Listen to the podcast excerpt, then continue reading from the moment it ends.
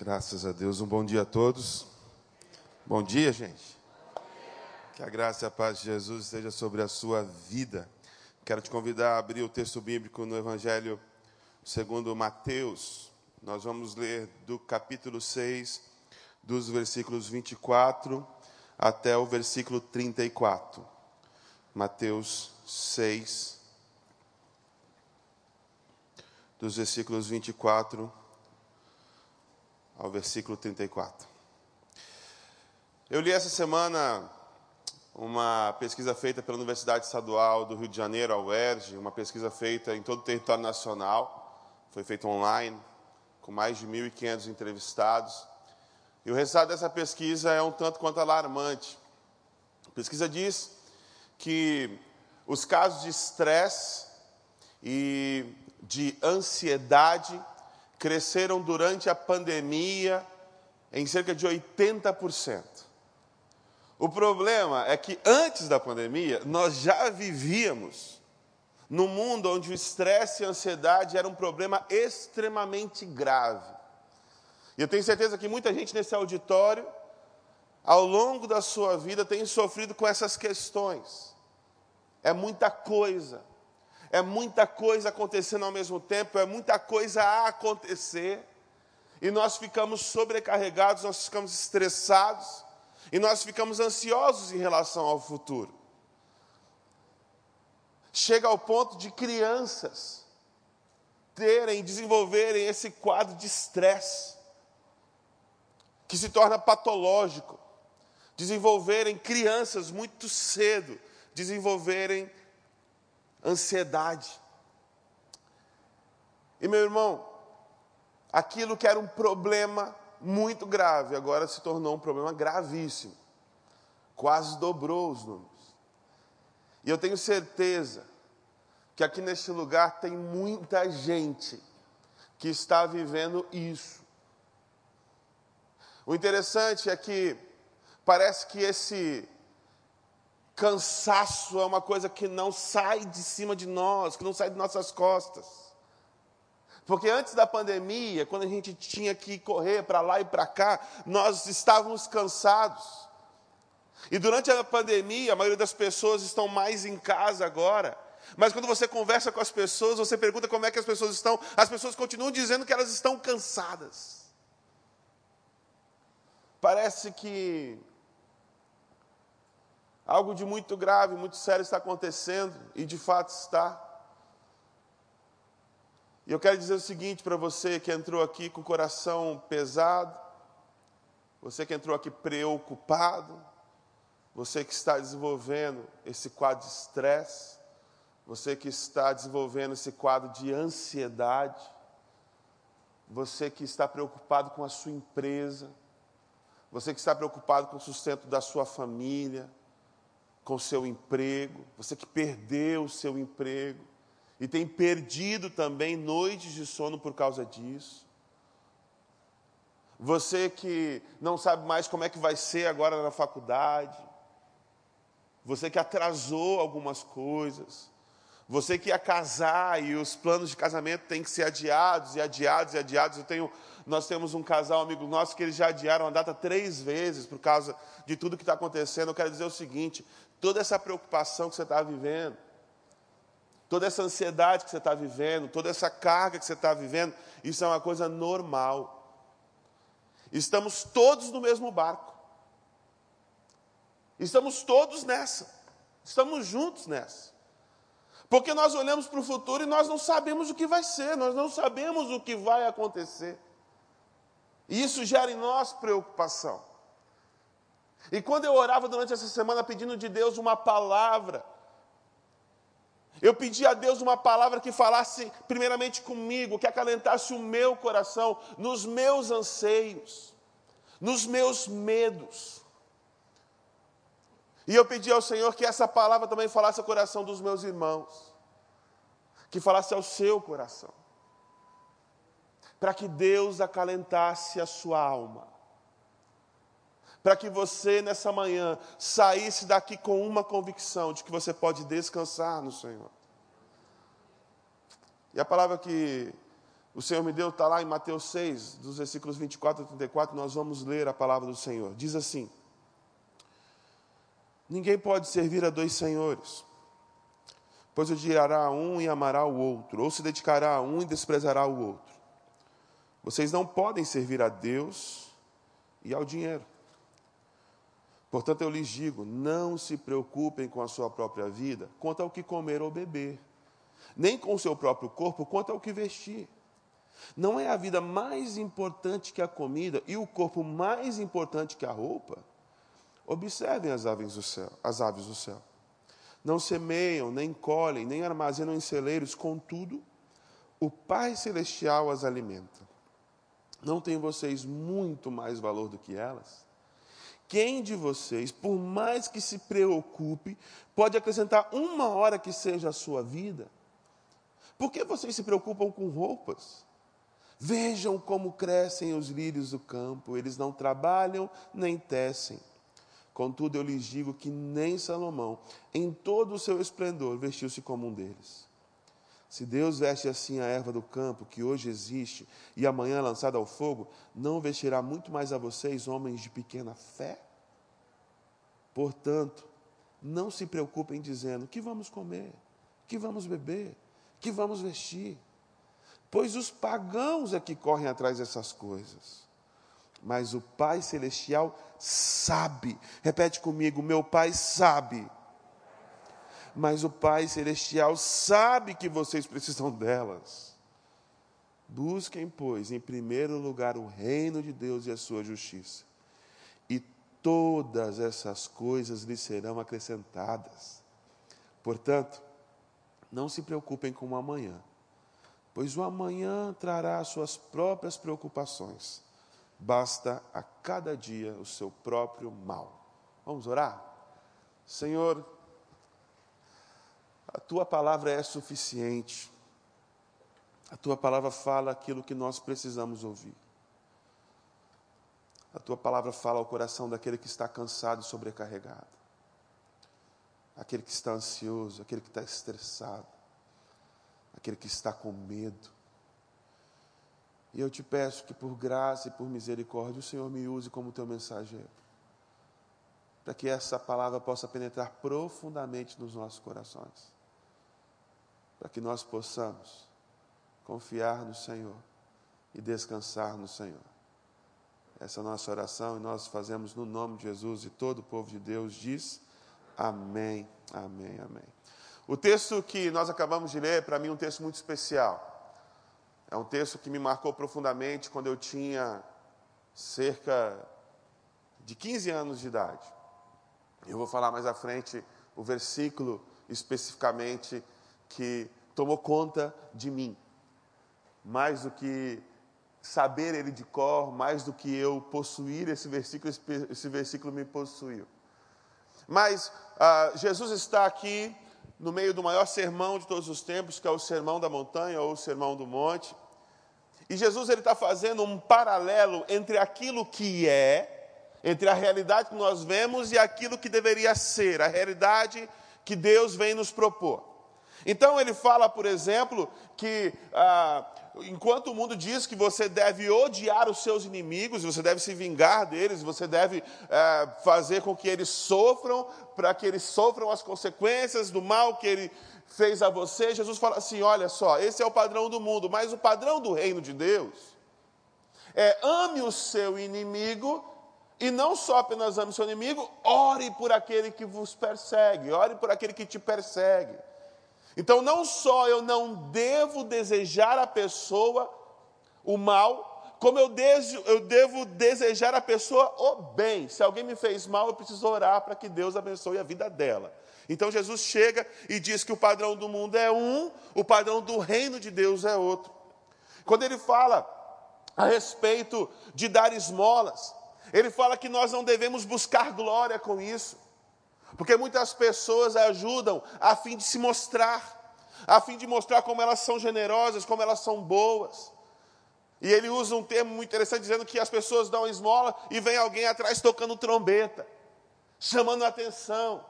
É a pessoa que tem que publicar em todas as redes sociais aquilo que ela está fazendo, porque ela não está fazendo aquilo por generosidade, ela está fazendo aquilo por glória. E aí Jesus fala que o padrão do mundo é esse: fazer por glória, para ganhar reconhecimento, para ser exaltado. E Jesus fala que se alguém faz isso com essa motivação, com essa intenção, a glória desse mundo é tudo que aquela pessoa tem.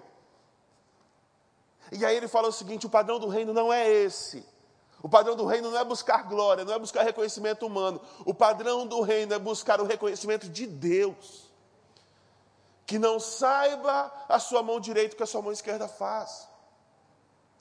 Quando Jesus fala a respeito de como deve ser o nosso espírito, ele fala que nós não devemos ser soberbos, nós não devemos pensar de nós mais do que nós realmente somos como aquele fariseu que orava e batia no peito e falava assim: Muito obrigado, Senhor, porque eu não sou como aquele pecador ali.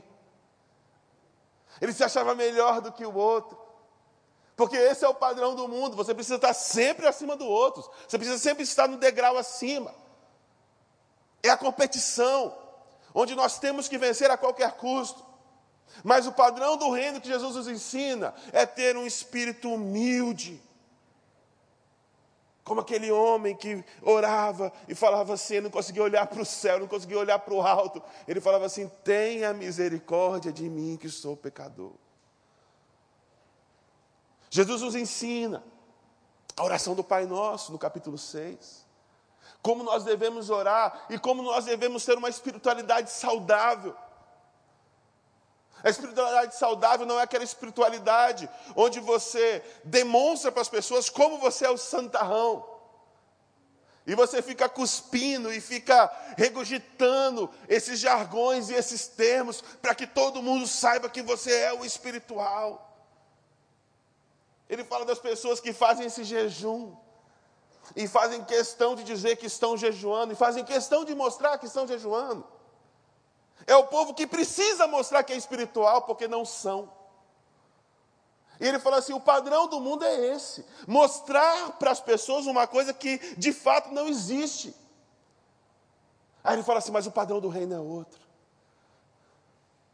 O padrão do reino de uma espiritualidade saudável é aquela que você não precisa ficar falando o tempo todo, mas que as pessoas veem na sua vida de forma natural.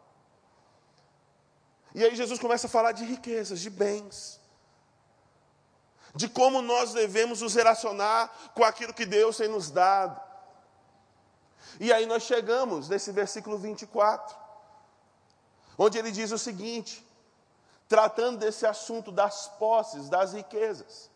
Ele diz: Ninguém pode servir a dois senhores, pois odiará um e amará o outro ou se dedicará a um e desprezará o outro. Vocês não podem servir a Deus e ao dinheiro.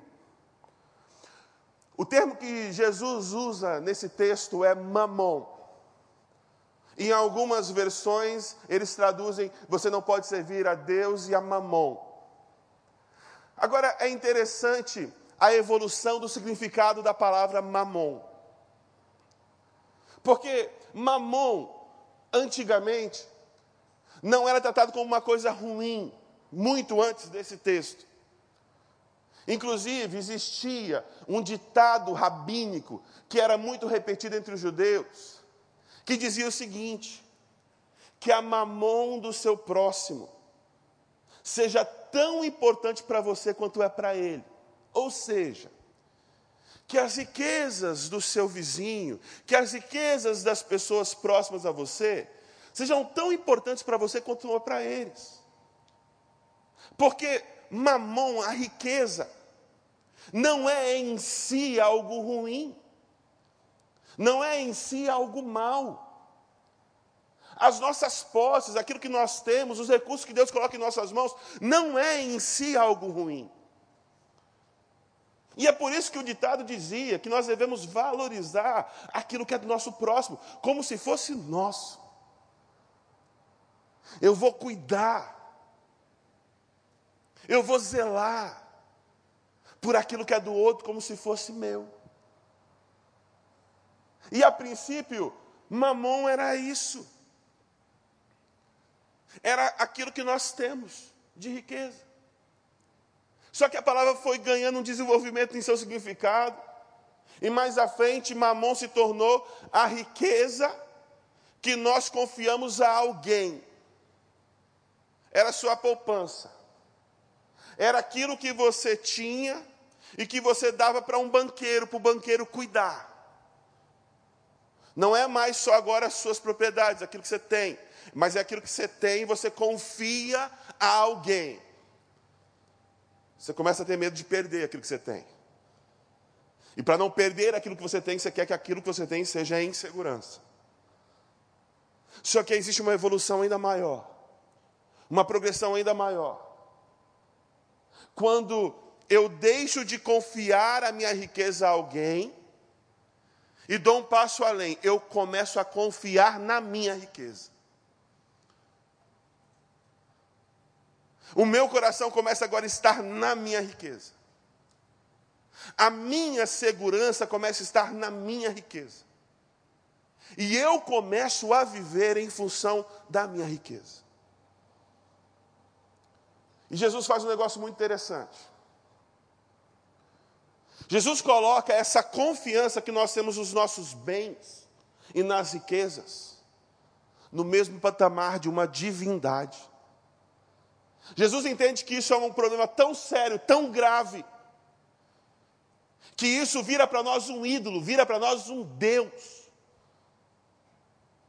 E aí você vai ver dinheiro na sua Bíblia com D maiúsculo. Você vai ver mamon na sua Bíblia com M maiúsculo. Porque ele está dizendo que Mamon se torna um Deus, ele se torna uma divindade, ele se torna um Senhor. Que nós começamos a servir. E tudo que nós fazemos na nossa vida é por causa do dinheiro. É por causa das riquezas ou é em função do dinheiro, em função das riquezas. Aconteceu uma coisa um tempo atrás, simples, mas que eu achei tão profunda. De como em nossas casas a mensagem que nós passamos para os nossos filhos é diferente da mensagem que nós pregamos. E nós não fazemos isso de forma deliberada. Isso acontece de uma forma natural. Conversando com um menino do nosso relacionamento, uma criança do nosso relacionamento. Minha esposa está fazendo com ele um jogo de sentimentos, para falar dos seus sentimentos.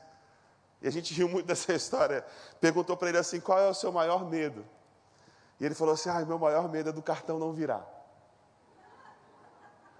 Como assim do cartão não virar? Ah, é porque tudo que eu peço para minha mãe, minha mãe fala assim: deixa o cartão virar, deixa o cartão virar, deixa o cartão virar. Então o maior medo daquela criança era o cartão não virar.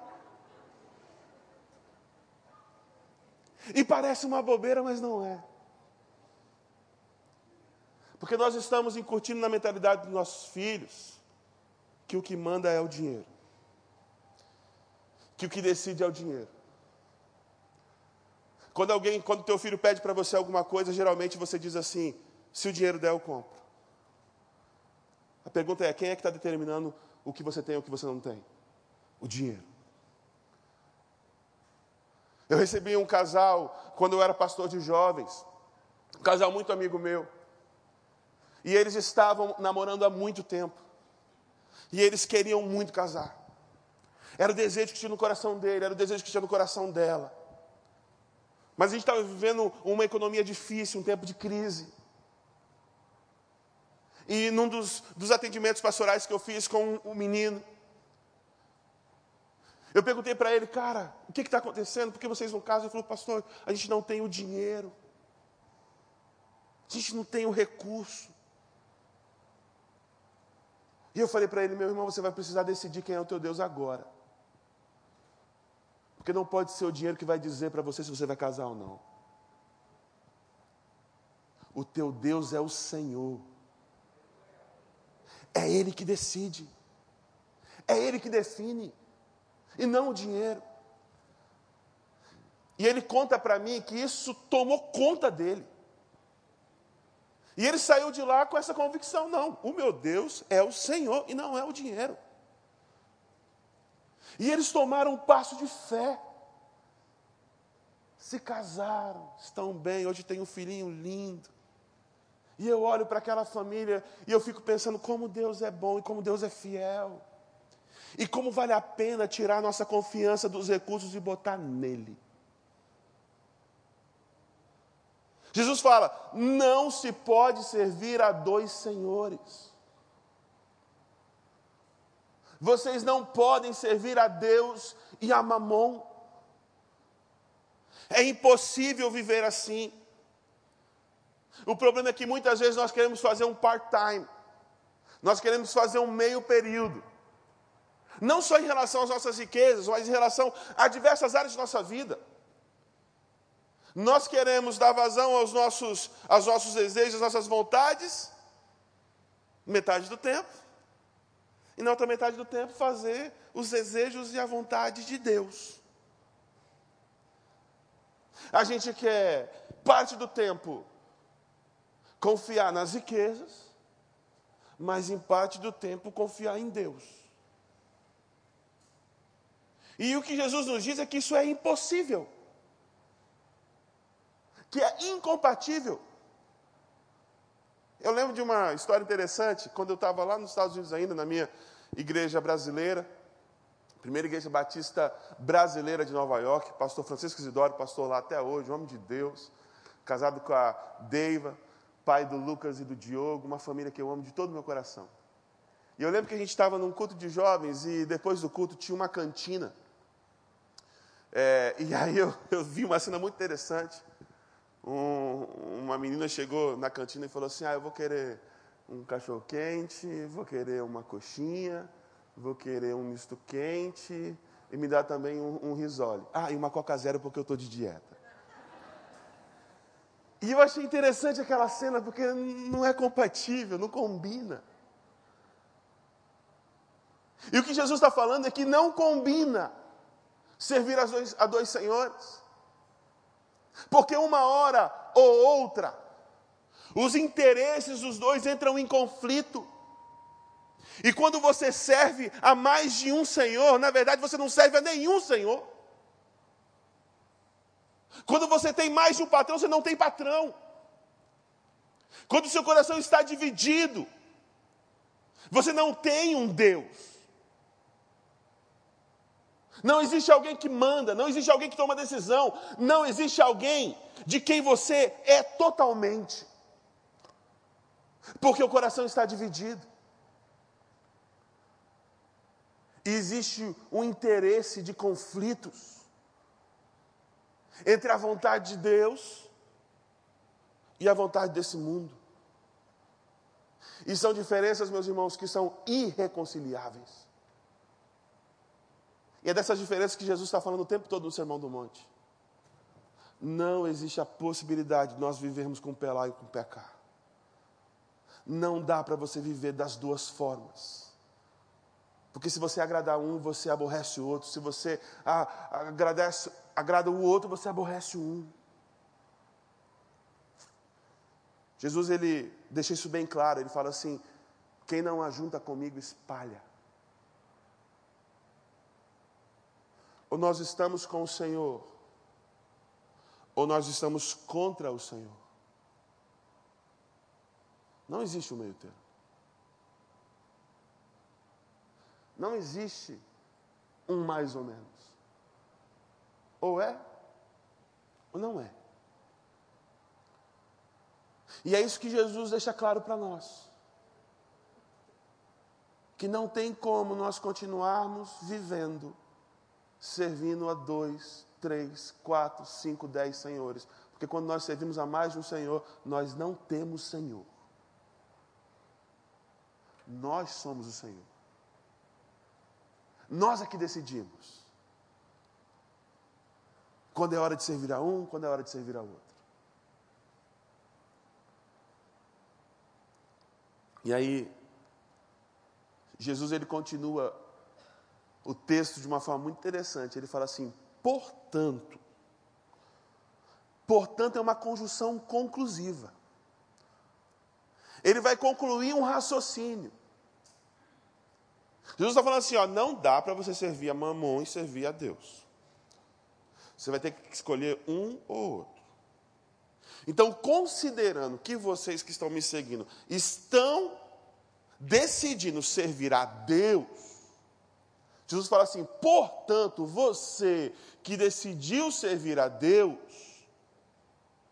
não se preocupem com suas próprias vidas, quanto ao que comer ou beber, nem com seus próprios corpos, quanto ao que vestir. Não é a vida mais importante do que a comida e o corpo mais importante do que a roupa. Jesus fala das nossas necessidades básicas. Jesus fala daquilo que nos é trivial, do que nos é necessário para viver, para existir, comer, beber, se vestir. Ele está falando das coisas materiais. Ele está falando do que, do que a riqueza nos proporciona suprir as nossas necessidades básicas. O que Jesus diz para mim e para você é o seguinte: considerando que, portanto, já que você não pode servir a dois senhores e que você decidiu servir a Deus, essas coisas não devem ocupar o seu tempo, não devem tirar o seu sono, não deve roubar de você a tranquilidade, não deve roubar de você a paz. Olha que coisa profunda. A gente passa por alguns textos que são tão profundos, mas porque a gente já leu ele tantas e tantas vezes, não provoca o impacto que deveria causar em nós. O que Jesus está dizendo é que se a minha confiança está verdadeiramente em Deus, se Deus é verdadeiramente o meu Senhor, eu não preciso me preocupar com aquilo que eu vou comer, com aquilo que eu vou vestir, com aquilo que eu vou beber. Aí você pergunta, mas pastor, como? Como isso é possível? E aí Jesus nos dá uma ordem, não é uma sugestão. O verbo no grego é o aoristo, ele está mandando você fazer. Ele fala assim: olhe as aves do céu. Olha as aves do céu. Olha as aves do céu. Não semeiam, nem colhem, nem armazenam em celeiros, contudo o Pai Celestial as alimenta. E ele faz uma pergunta: não tem você muito mais valor do que elas? Pastor, como? Como? Eu posso viver num mundo caótico que eu estou vivendo, numa crise financeira gigantesca que nós estamos vivendo com o futuro incerto que nós estamos vivendo, como que eu posso não me preocupar? Jesus te dá a resposta: lembre-se do seu valor. Lembre-se do seu valor. Lembre-se do seu valor. Meu irmão, se você olhar lá fora, hoje está um dia maravilhoso no Rio de Janeiro. Quando você olha a natureza, uma coisa que a natureza faz conosco é nos deixar deslumbrados. E nós que sabemos que foi Deus que criou tudo, nós ficamos deslumbrados com Deus, com a sua grandiosidade, com a sua perfeição. E eu duvido que você fez um parto de passarinho nos últimos meses. Que você viu lá o ovinho sendo botado que você levou para a maternidade, para que o, o ovinho viesse a eclodir e saísse o filhote. Eu duvido que foi você que ficou alimentando lá na boca do filhote. Eu duvido que foi, você que ensinou o filhote a voar. Eu duvido que foi você que ensinou o filhote a caçar o seu próprio alimento. Você não fez nada disso. E quando você vai aí Hoje de manhã tinha um monte de passarinho cantando lá na minha varanda. O que Deus está falando é o seguinte: eu cuido da minha criação. Eu cuido dos animaizinhos, dos passarinhos. Eu cuido deles. Precisa de ninguém ficar lá fazendo as coisas, não. Eu cuido. Ele aparece lá na sua varanda, ele aparece lá na sua janela. Tem gente que coloca aqueles bebedouros né, com, com, com aguinha lá para o beija-flor vir e bicar ali. Não foi você. E se você não colocar aquilo lá, o beija-flor vai continuar vivendo e existindo. Sabe por quê? Porque não é você que cuida dele, é o Senhor que cuida dele. Aí Jesus fala assim: se o pai cuida das avezinhas, não vai cuidar de você. Vocês não sabem que vocês têm muito mais valor do que elas.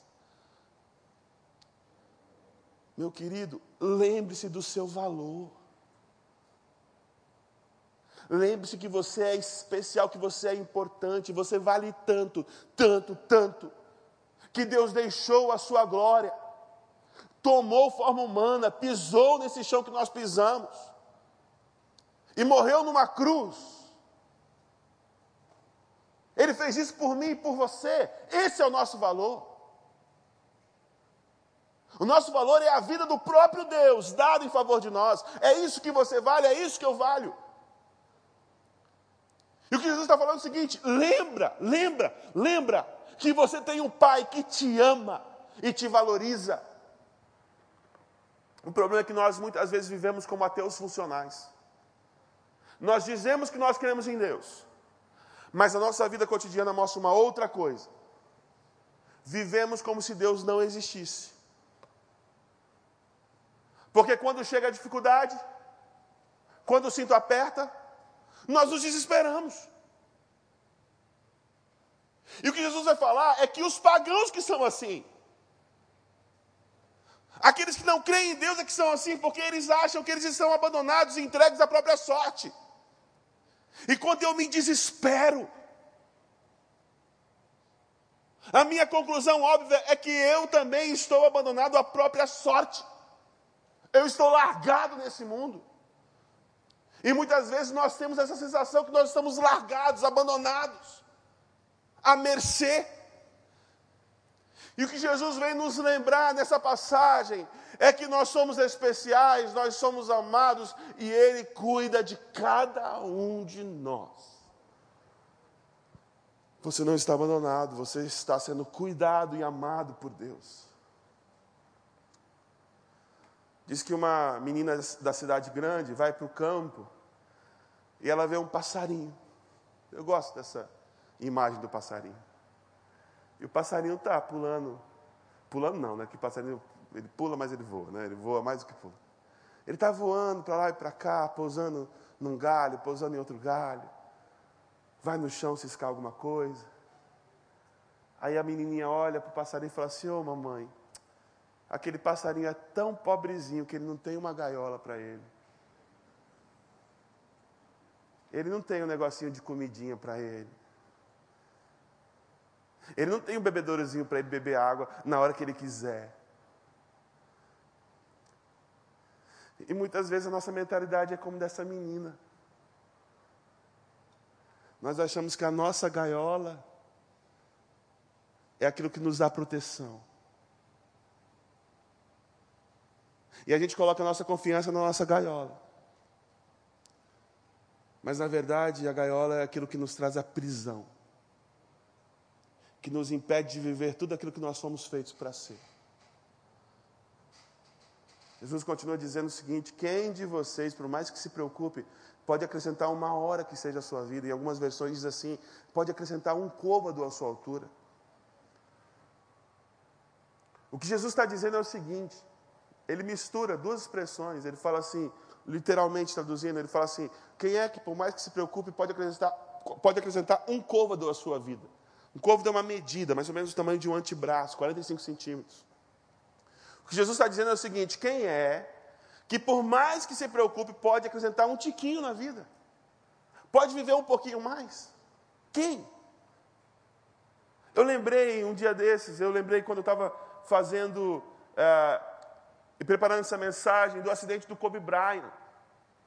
Ô, gente, Kobe Bryant era um cara que tinha absolutamente tudo, tudo. E todo o dinheiro que ele tinha não pôde salvar a vida dele. E aquilo me marcou profundamente. Sobre onde está a nossa confiança. Sobre o que nós achamos que sustenta a vida. E quando Jesus diz que nós, por mais que nos preocupemos, nós não podemos acrescentar uma hora de vida a nós. O que ele está dizendo é que existem coisas que nós não temos o controle. E entenda isso, meu irmão, existem coisas que você não tem controle. Repete comigo assim: eu não tenho o controle de tudo. Como é difícil aceitar isso, porque a gente quer ter o controle. Tem muita briga de casal para ver quem fica com controle remoto. Porque a gente quer ter o controle. E a gente fica se preocupando com o futuro, se preocupando com o futuro, porque nós queremos controlar o futuro. Nós queremos prever o futuro. Nós queremos controlar o futuro. Para a gente fazer as coisas agora, para que no futuro dê certo e a gente esteja bem. O que Jesus vai falar para a gente é o seguinte: não, o futuro está nas minhas mãos. Quem tem o controle sou eu, não é você. Ô, gente, esse negócio da Covid.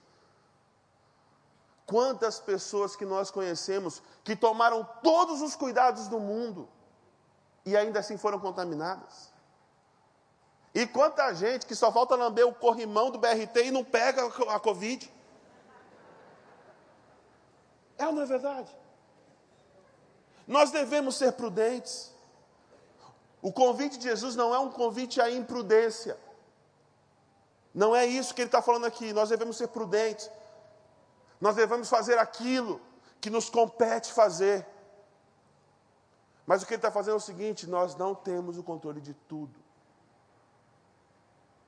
Você pode pegar a Covid de um jeito que você nem imaginou que você ia pegar. Fazendo uma compra online no supermercado. Ficou aquele cantinho ali que não foi descontaminado e você vai é contaminado. Nós não controlamos tudo. Nós não controlamos tudo. E nós precisamos aceitar que o nosso futuro não está em nossas mãos, o nosso futuro está nas mãos do Senhor. Nas mãos do Senhor. Por que vocês se preocupam com roupas? Vejam como crescem os lírios do campo, olhai os lírios do campo. Eles não trabalham nem tecem, contudo eu lhes digo que nem Salomão, em todo o seu esplendor, vestiu-se como um deles. Se Deus veste assim a erva do campo que hoje existe, amanhã é lançada no fogo, não vestirá muito mais a vocês, homens de pequena fé. Portanto, não se preocupem dizendo que vamos comer, ou que vamos beber, ou que vamos vestir. Os pagãos é que correm atrás dessas coisas, mas o Pai Celestial sabe que vocês precisam delas. Meu irmão, o Senhor conhece as suas necessidades.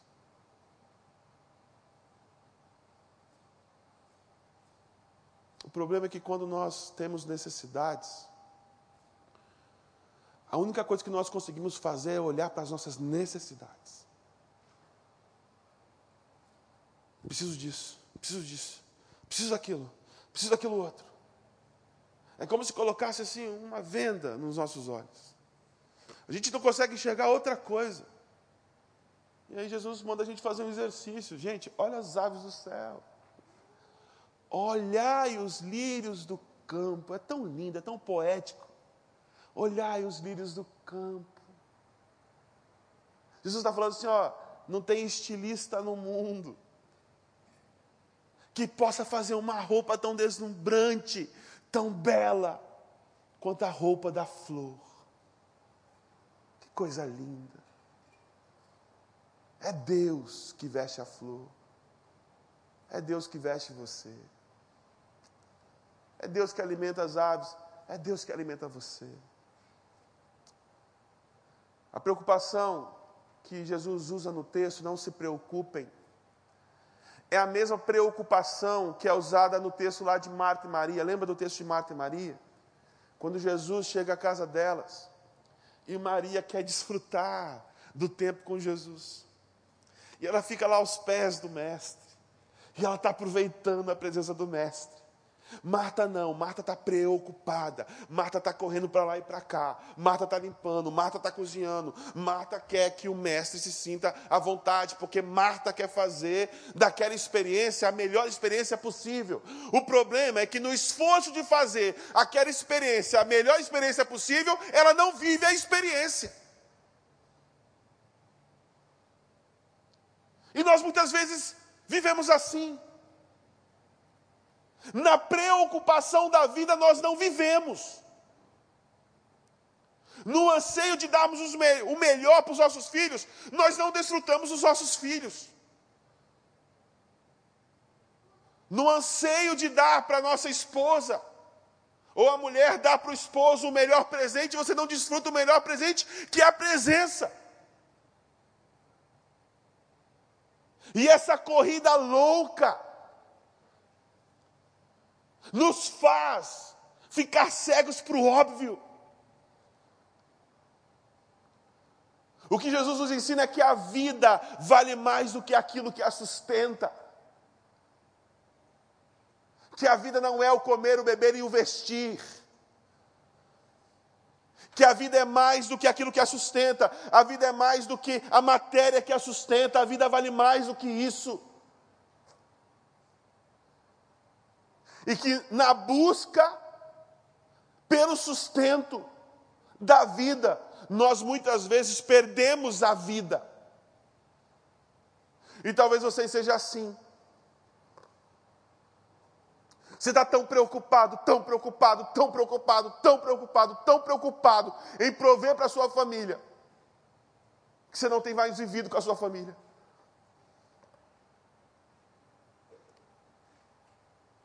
E o que adianta?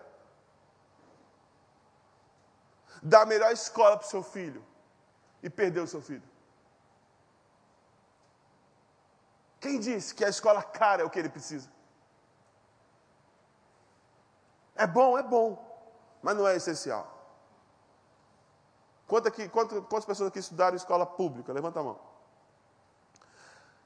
A maioria aqui estudou escola pública. Quem estudou em escola pública e está vivo, está trabalhando, levanta a mão. Sobreviveu? Sobreviveu. É bom poder dar uma boa educação para o filho?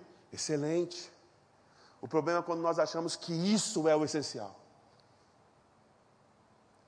O problema é quando nós achamos que o futuro do nosso filho depende é disso, e não da educação que você dá para ele, e não dos momentos que você vive com ele. Ter uma casa boa é legal, é bom. O problema é quando nós achamos que essa casa é que não me dá segurança. É bom ter um emprego? É bom. Receber um bom salário é bom. O problema é quando eu acho que é esse emprego, esse salário que está me sustentando.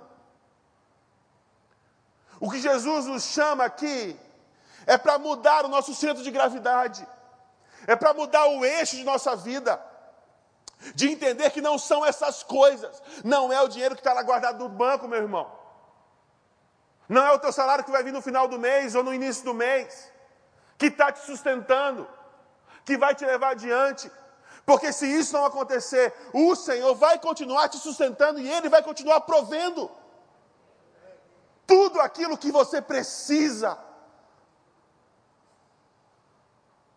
Sabe qual é o problema? Nós criamos necessidades que não existem, de fato. Nós colocamos como essencial coisas que não são essenciais. E a gente polui tanto, e nós vivemos uma sociedade que nos leva a isso. Nós queremos, queremos, queremos, queremos, é sempre desejo de ter, ter, ter, ter. E quando nós não temos tudo que as pessoas dizem que nós devemos ter, nós sentimos falta. É a pessoa que tem um iPhone 8 e olha para o iPhone 8 e fala assim: ah, que porcaria de telefone. Eu preciso do iPhone XR, do iPhone 11. Eu preciso, é uma necessidade. É a menina que olha a, a, a, roupinha mais simples que o pai e a mãe comprou e vê a outra desfilando com uma roupa de grife e fala assim: Eu preciso, mãe, eu preciso. É você que olha para aquele carro maravilhoso e você olha para o carro e fala assim: Eu preciso desse carro. Você não precisa de nada dessas coisas. Nós colocamos como essencial coisas que não são essenciais. Nós colocamos como fundamentais coisas que não são fundamentais. Tudo isso é muito bom. É bom ter um bom carro, é bom ter uma boa escola, é bom ter uma boa casa, é bom morar num lugar legal. Mas não é isso o essencial. Porque tem gente vivendo na favela, com um salário mínimo, e vivendo uma vida abundante.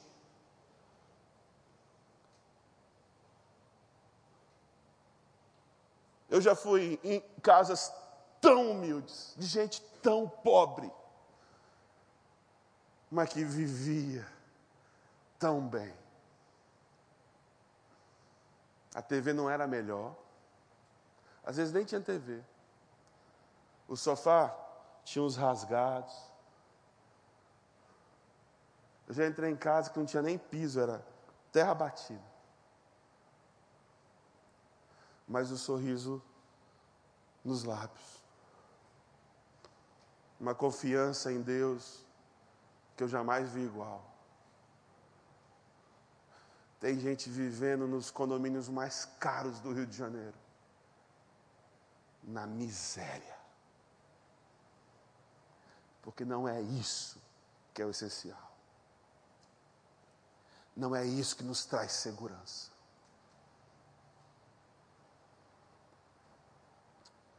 Eu acho interessante algo que um pastor que eu admiro muito falou, uma vez aqui nesse púlpito, ele falou assim: se você pode pôr preço em alguma coisa, aquela coisa não tem valor. Naquilo que você não, tem, não consegue colocar preço, isso é o que realmente é importante. Quanto você pagaria ou por quanto você venderia os momentos com a sua família? Por quanto você venderia isso? Por preço nenhum no mundo. Porque isso realmente tem valor. Por quanto você venderia a sua casa maravilhosa? Tem preço? Não tem valor. O que o dinheiro pode comprar não tem valor. É dispensável. A gente pode viver com ele, mas pode viver sem ele. As nossas angústias, as nossas ansiedades vêm de necessidades que nós mesmos criamos para nós, mas que não são reais.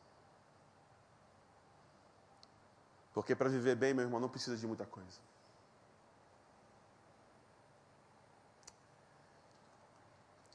Eu olho para esse auditório e eu sei que tem muita gente que é tão apegada a essas coisas, que ficam meio que torcendo o nariz. Gente que não admite a possibilidade de viver com menos do que tem. Eu tenho um amigo e esse amigo é uma pessoa de recursos. E eu perguntei para ele, cara, e se você perdesse tudo que você tinha? Ele falou assim: não tem problema, porque hoje eu tenho o Senhor. Eu fiquei tão impactado com o que ele disse. Ele falou assim: não tem problema, pastor, porque hoje eu tenho o Senhor. E se eu perder tudo que eu tenho, eu começo de novo. Eu começo de novo, não tem problema não. Eu tenho o que eu tenho, mas eu sei que o que eu tenho é presente de Deus. E se Deus decidir que eu não deva ter mais isso, eu começo de novo. Isso é confiança em Deus. Isso é certeza de provisão. Como é que eu posso, pastor, no meio dessa confusão toda, dormir sossegado? meu irmão, tem uma ilustração que eu acho muito interessante. Quem é que malha? Quem é que malha? Levanta a mão. Quem é que malha? Quem é aqui quem é o homem que faz exercícios para hipertrofia, que quer ficar grandão, quer ficar musculoso. Quem faz? Aqui, ó. Olha, tem um pessoal aí que está querendo ficar grandão. Para você ganhar músculo, sabe o que, que tem que acontecer? Você tem que fazer exercício, você tem que fazer os exercícios de hipertrofia, você tem que comer bem. E você sabe uma coisa que é indispensável para o músculo crescer? Dormir. Olha que coisa interessante. O crescimento do músculo vem enquanto você dorme. O convite de Jesus para você não é o convite à preguiça, ao desleixo. De maneira nenhuma. O convite de Jesus para você é: faz tudo aquilo que você pode. Faz tudo aquilo que seja ao teu alcance. Mas lembre-se que aos seus amados ele dá enquanto dorme. Aos seus amados dá enquanto dorme.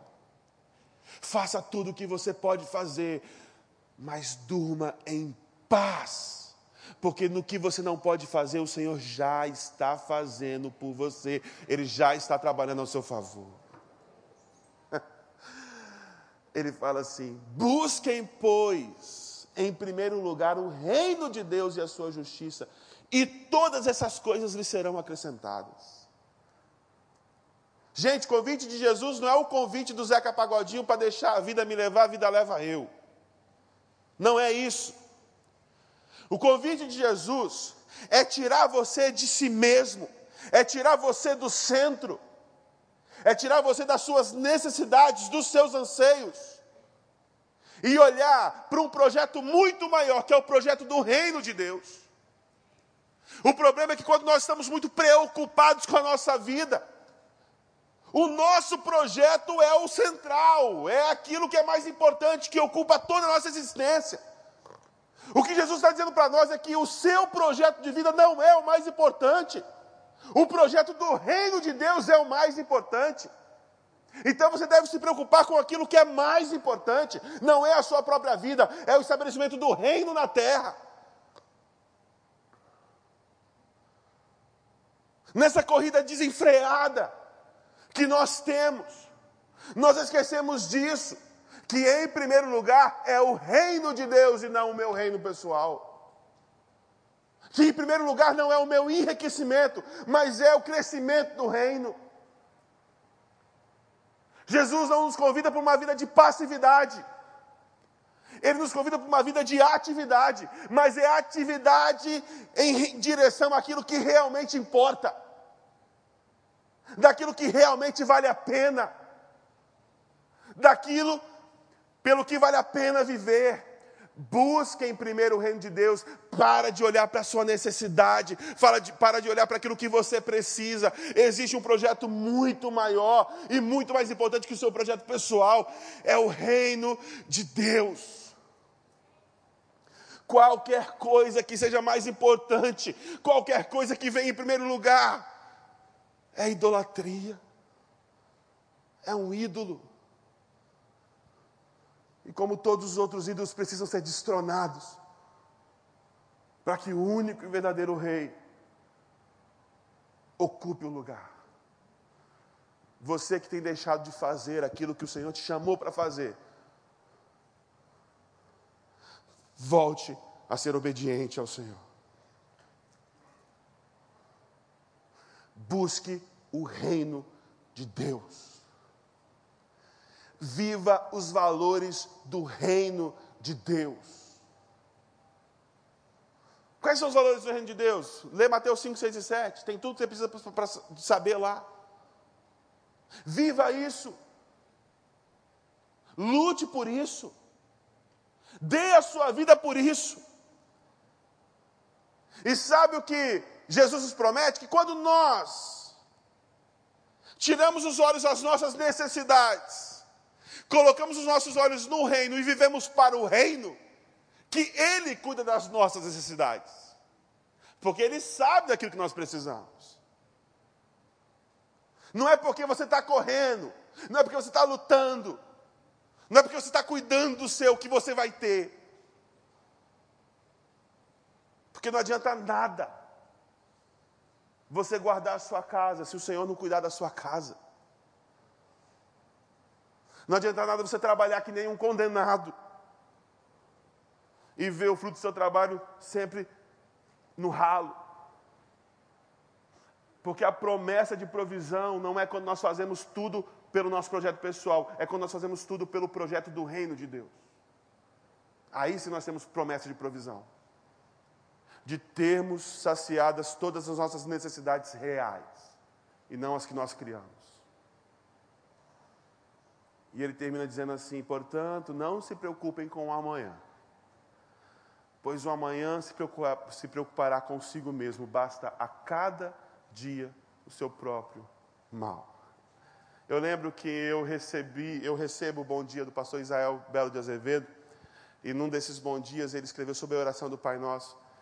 E uma frase muito impactante, ele fala assim: Jesus nos ensina a pedir o pão diário, não é o pão diário, não, é o pão diário. Ele nos ensina a pedir o pão do dia. E ele colocou uma frase lá que me marcou e me acompanha. Pedir o pão de amanhã é pedir o pão da ansiedade. É ter medo que vai faltar. É desconfiar que Deus não vai prover como Ele tem provido até agora. Não coma o pão da ansiedade. Coma o pão do dia. Coma o pão da provisão. Porque Deus está cuidando de você, meu irmão. Eu quero terminar falando de um homem que ficou famoso e entrou para a história como o homem que dependia de Deus, George Miller. George Miller, um pastor e missionário britânico. Ele logo no começo da sua vida de família conjugal. Ele era uma pessoa humilde, não tinha muitas posses, uma pessoa pobre. E diz que um dia não tinha o que comer pela manhã. Não tinha, não tinha nada, não tinha pão, não tinha leite, não tinha nada. Ele se levanta, olha para a esposa, para as crianças, ele fala assim: Olha, vamos se arrumar, porque a gente tem que tomar café e todo mundo sair. Eu vou para o meu trabalho, a minha esposa vai cuidar da casa, as crianças vão para a escola. Mas como é que vai tomar café se não tem nada para comer? Só que aquele homem tinha uma confiança tão grande em Deus, que ele sabia que Deus ia suprir. E sabe o que, que acontece? Na hora que ele senta à mesa, bate na porta. É o padeiro. O padeiro falou assim: George, o senhor falou comigo hoje de madrugada, em sonho. E eu levantei mais cedo para fazer pães exclusivamente para você e para sua família. Pronto, ele tinha o pão daquele dia. Aí chega o leiteiro e fala assim: George, o Senhor apareceu para mim em sonho. E ele disse para eu trazer esse leite para você e para sua família. Ele tinha leite e ele tinha pão. Esse homem pobre, que sempre dependeu da provisão de Deus, quando ele morreu, ele deixou diversos orfanatos. E que na totalidade esses orfanatos abrigavam ao mesmo tempo cerca de 2.100 crianças que recebiam alimento todos os dias, que recebiam educação todos os dias, que recebiam a palavra de Deus todos os dias. Como é que constrói orfanato para 2.100 crianças? Tem que ter muito dinheiro. Tem que ser um homem muito rico. Não, quem fez isso foi um homem muito pobre, mas que confiava na provisão de Deus. Porque o mais importante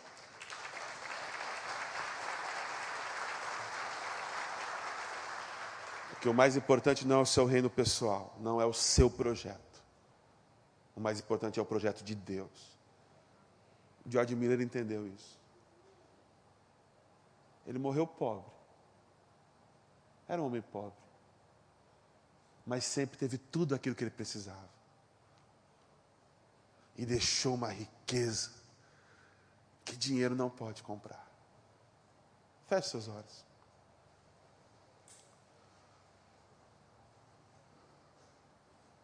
Meu Deus, eu passei muito tempo. Pastor Wanda, me perdoa, você que está assistindo.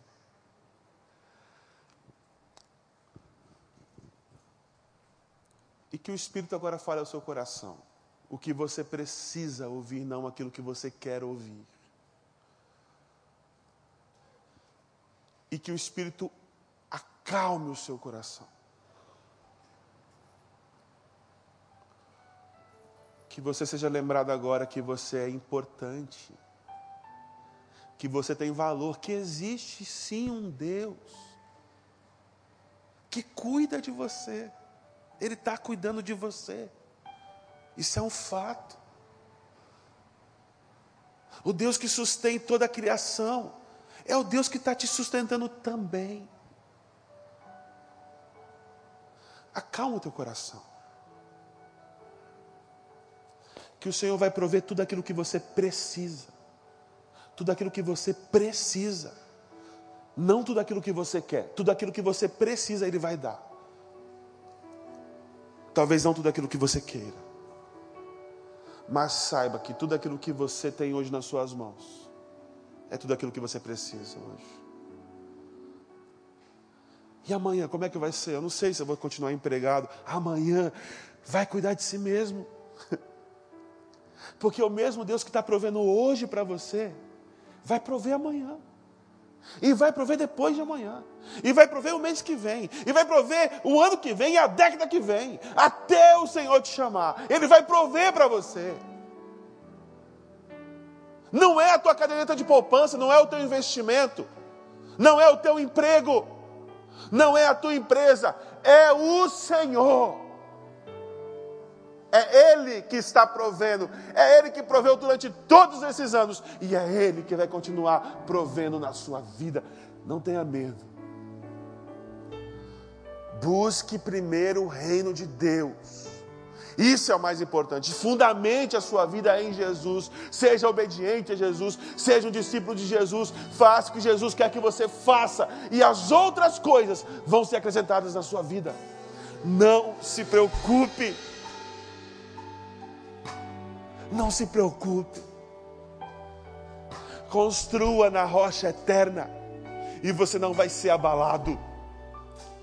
Construa na rocha eterna e experimente nesta noite uma noite de sono, de descanso profundo, sabendo que no que você não pode, o Senhor já está fazendo em seu favor. Senhor, eu te peço que nesta manhã, o teu Espírito reaviva em nós essas verdades fundamentais, Senhor. Que nós saiamos daqui com essa certeza de que o Senhor nos dá enquanto nós dormimos. Que não é, meu Pai, o nosso emprego, que não é os nossos recursos, não é a nossa riqueza, aquilo que tem sustentado a nossa vida, mas é o Senhor. E eu te peço que o Senhor coloque no coração do meu irmão e da minha irmã nesta manhã a confiança de que o mesmo Deus que proveu toda a vida continua provendo hoje e vai prover amanhã. E não deixe, meu Pai, que nenhuma dessas preocupações da vida nos roubem da vida, nos impeçam de viver e que nós venhamos a construir toda a nossa existência na rocha fundamental que é Jesus que nós venhamos a viver pela tua causa, pelo teu projeto, pelo teu reino.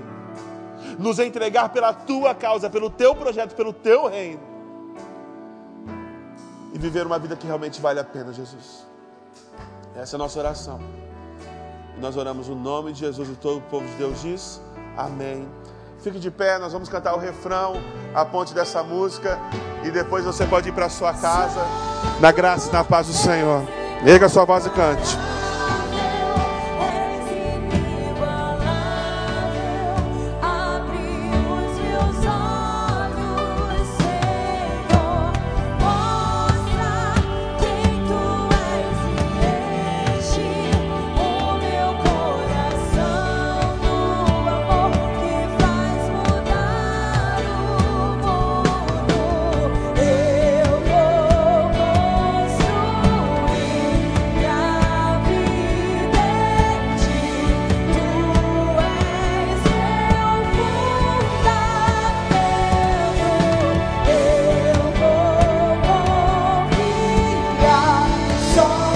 Cante isso.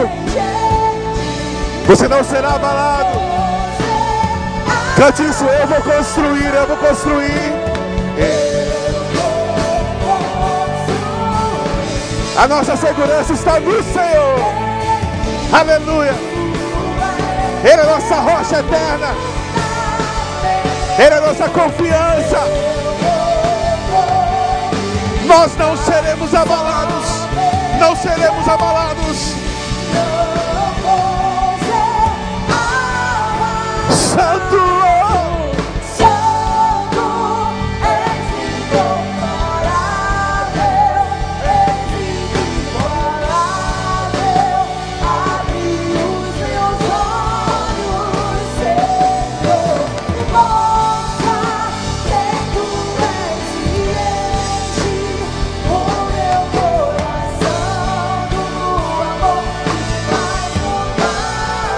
Eu vou construir.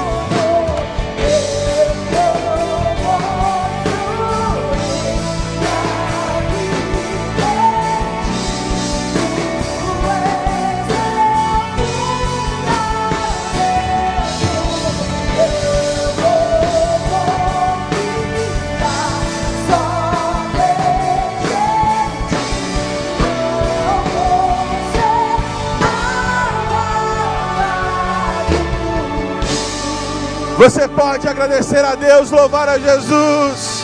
Aleluia.